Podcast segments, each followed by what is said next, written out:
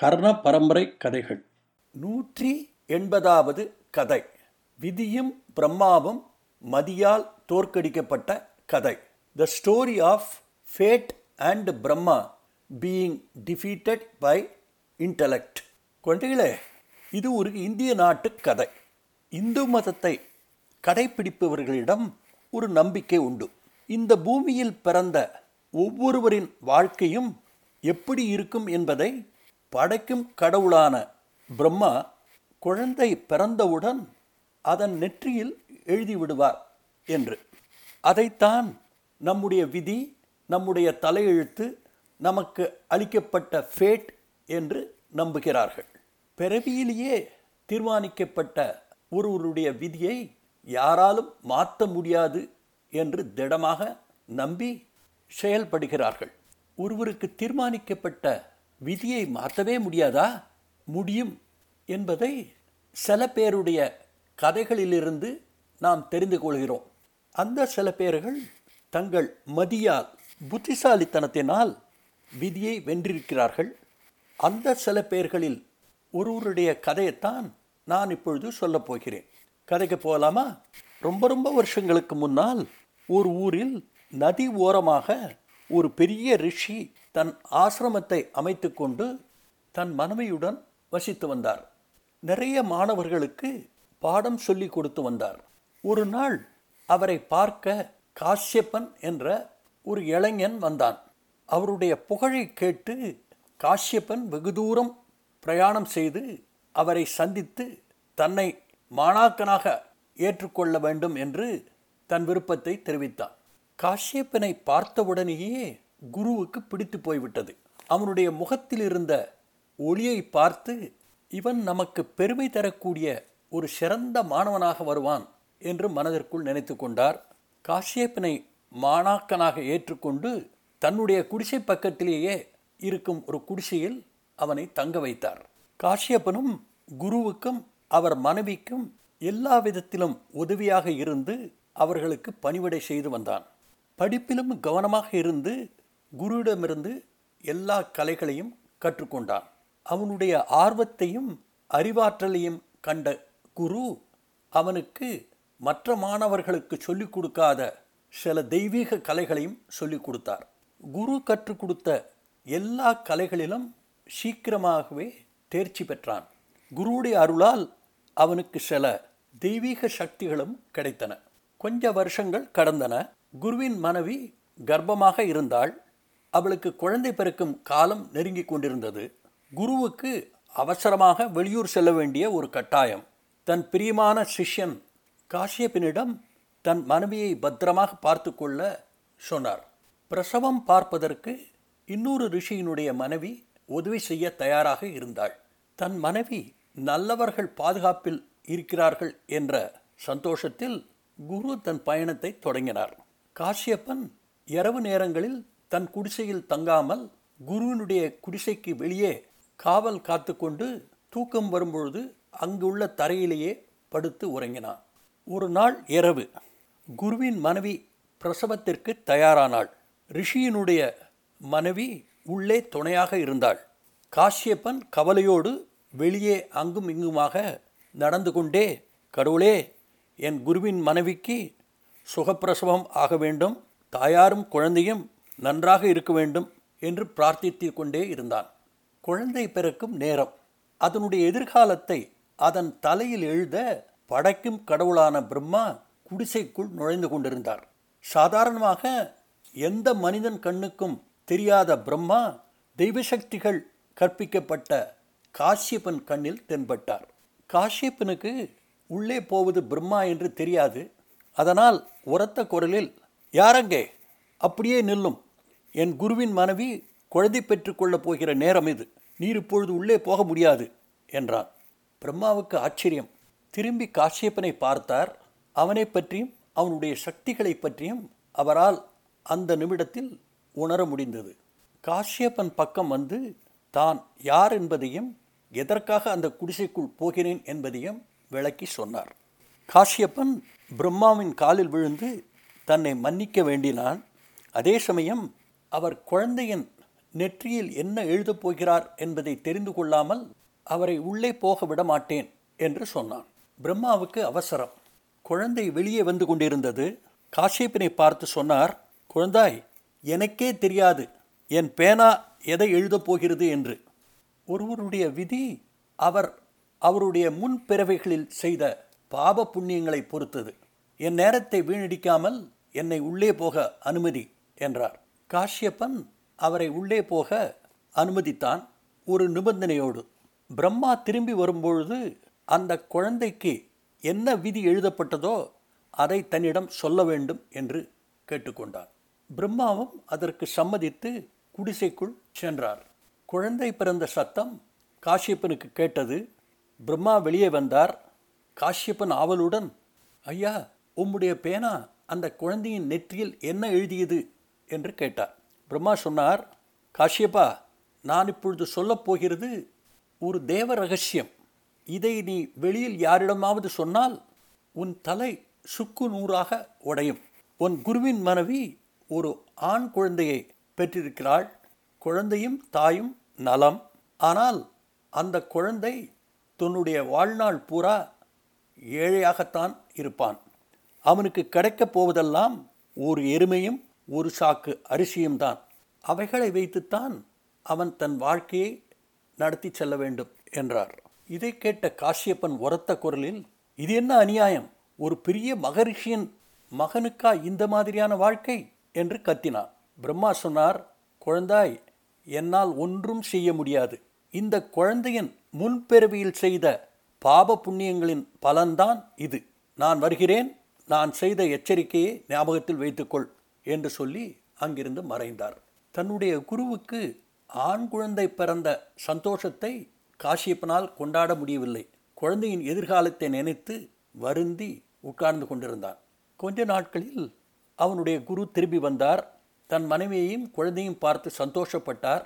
ஆண் குழந்தைக்கு கோவிந்தன் என்று பெயர் வைத்தார்.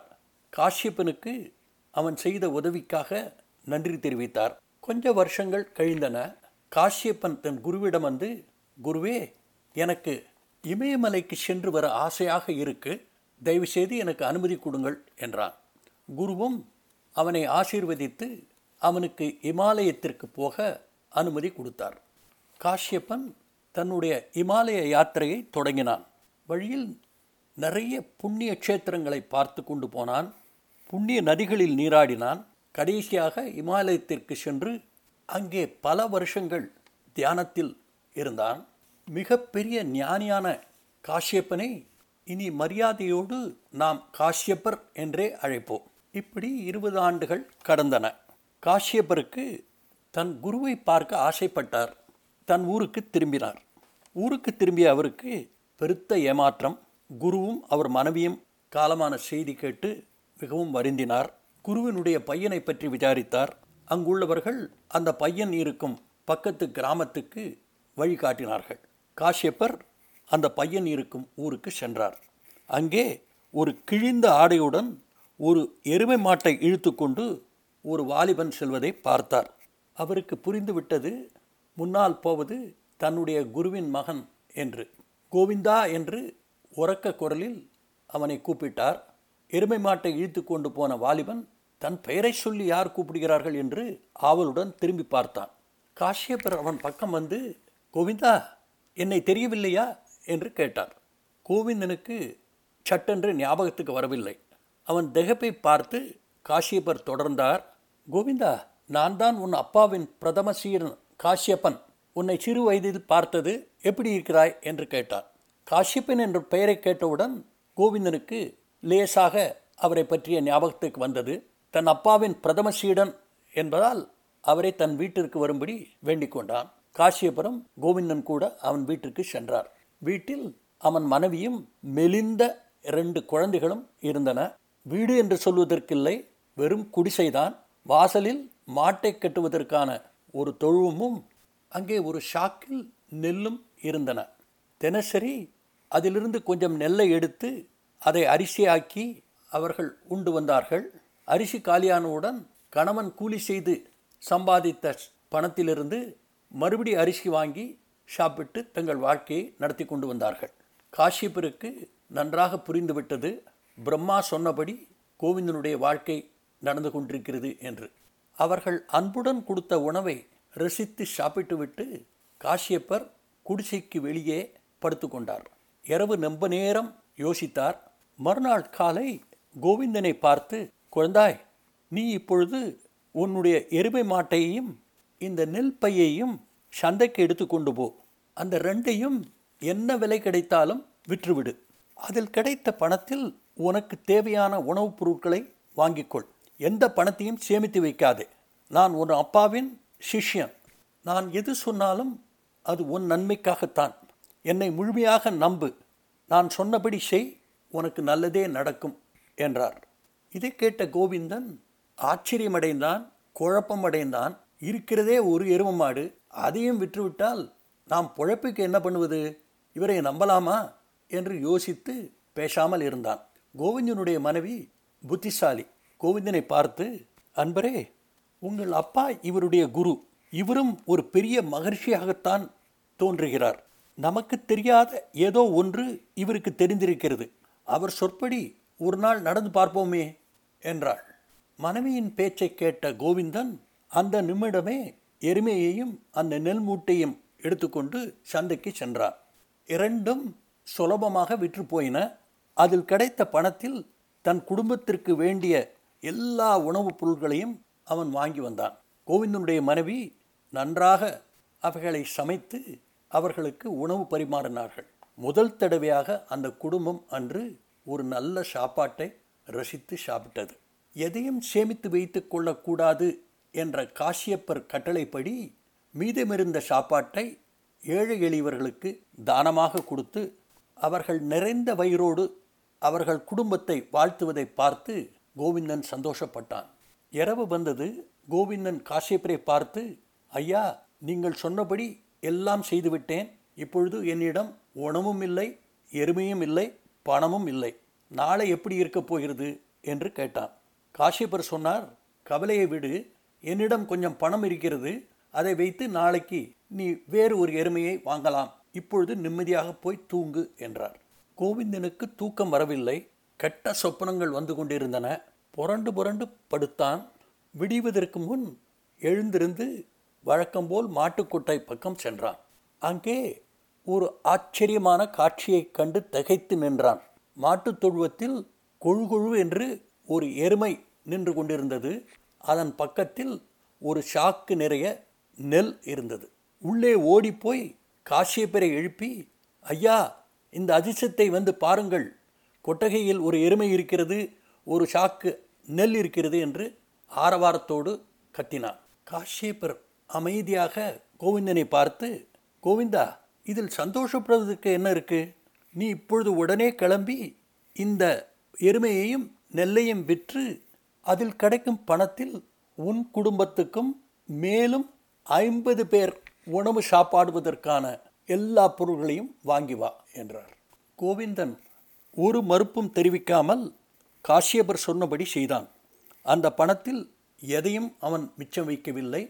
அன்று அவன் குடும்பத்தோடு ஐம்பது பேர்கள் வயிறார சாப்பிட்டார்கள். அன்று இரவு கோவிந்தன் நன்றாக தூங்கினான். மறுநாள் காலையில் அவன் எதிர்பார்த்தபடி கொட்டகையில் ஒரு எருமையும் ஒரு சாக்கு நெல்லும் இருந்தது. முந்தின நாள் செய்தபடியே அவைகளை சந்தையில் விற்று பணமாக்கி எல்லோருக்கும் உணவு பரிமாறினான். இது தொடர்ச்சியாக ஒரு மாதம் நடந்தது.